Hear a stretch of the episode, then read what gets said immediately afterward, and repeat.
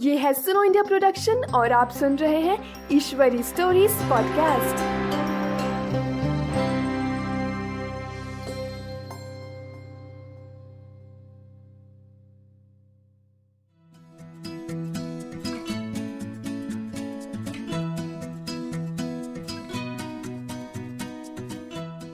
नमस्कार, आपका स्वागत है ईश्वरी स्टोरीज पॉडकास्ट में, जहाँ आप सुनेंगे पर्यावरण की कहानियाँ। ये कहानियाँ चामुंडेश्वरी धर्मावरपू जी द्वारा लिखी गई है और इनका हिंदी में अनुवाद अनुराधा मालेवर जी द्वारा किया गया है। मैं हूँ सिमरन, आपकी होस्ट और आज मैं आपको तितली, जिसे अंग्रेज़ी में बटरफ्लाई कहते हैं, की कहानी सुनाऊँगी। प्रकृति की सबसे रंगीन और बहुत ही सुंदर प्राणी है तितली, जो अपने पंख का स्पंदन करते हुए, अपने रंग बिरंगे रंगों का प्रदर्शन करते हुए एक फूल से दूसरे फूल पर मंडराते हुए फूलों में से शहद चूसते हैं। ये इतने तेज घूमते हैं कि आसानी से अपने पकड़ में नहीं आते। मेरे बाग में तो इतने घूमते रहते हैं कि उन्हें देखते ही मन बहल जाता है। खुशी होती है। They give me happiness and I just love them हमारे बाग में बहुत सारे प्राणी मंडराते रहते हैं, पर मेरा सबसे प्यारा है तितली। छुट्टियों के दिन थे। मुंबई से परी और आर्यन नाना नानी के घर आए। सवेरे उठे तो नानी को घर में ना देखकर चिल्लाए, नानी नानी कहाँ हो? इधर हूँ, कहा नानी ने। इधर कहाँ? अरे बाबा, मैं तो बगीचे में हूँ। बच्चे भागते भागते उनकी तरफ़ पहुँचे। आज कैसे इतनी जल्दी उठ गए? नानी ने पूछा और उन्हें पकड़कर सिर पर हाथ प्यार से फेरने लगी। दूध तो पिया? नानी ने पूछा।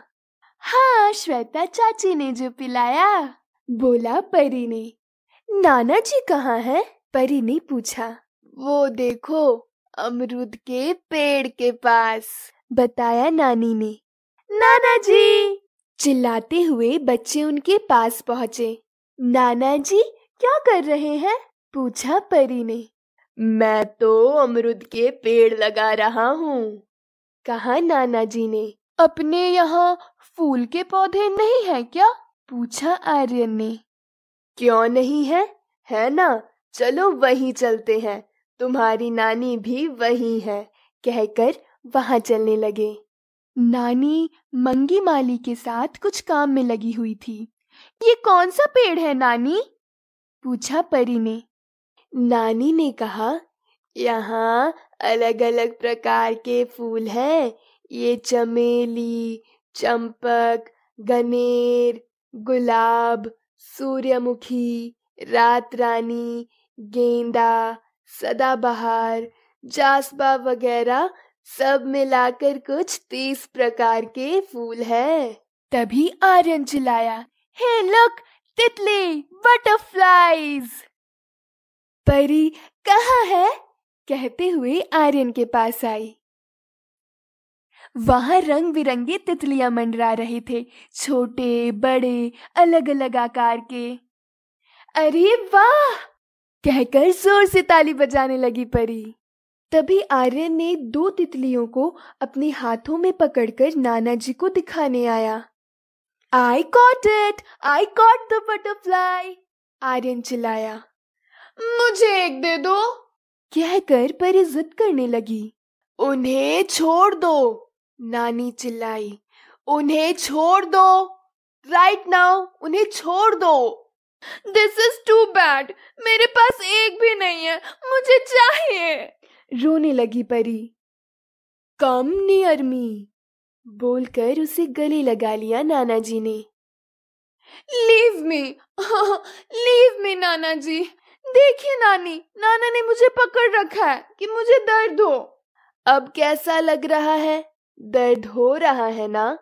तितली भी चिल्लाई मुझे छोड़ दो मुझे छोड़ दो।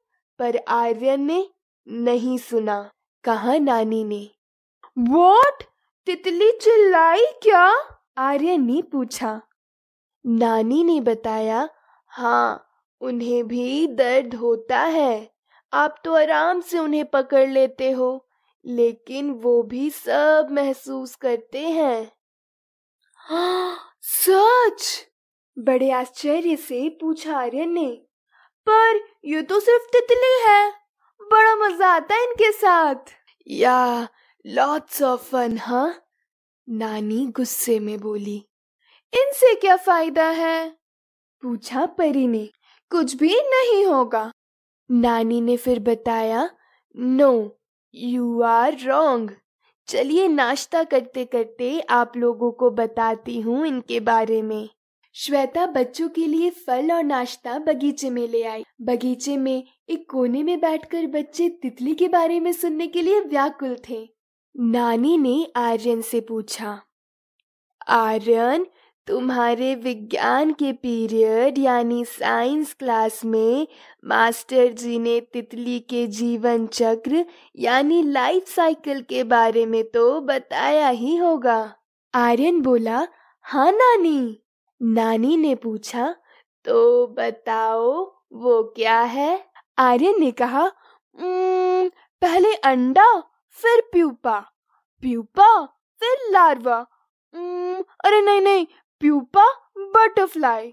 नहीं नहीं नहीं नहीं नहीं, अंडा, लार्वा, प्यूपा एंड बटरफ्लाई। नानी बोली, बताओ, तितली के कितने प्रकार हैं? परी बोली, एक, दो, तीन। आर्यन बोला दस। फिर नानी बोली, आपको इतना भी पता नहीं तितलियाँ पाँच हज़ार प्रकार के होते हैं। पाँच हज़ार? आर्यन और परी एक साथ चिल्लाए। नानी ने कहा हाँ तितली अच्छे सुरक्षित वातावरण में पलते हैं। तितली है तो समझो पर्यावरण अपनी जगह सुरक्षित है। ये एक सिंबल या सूचना है।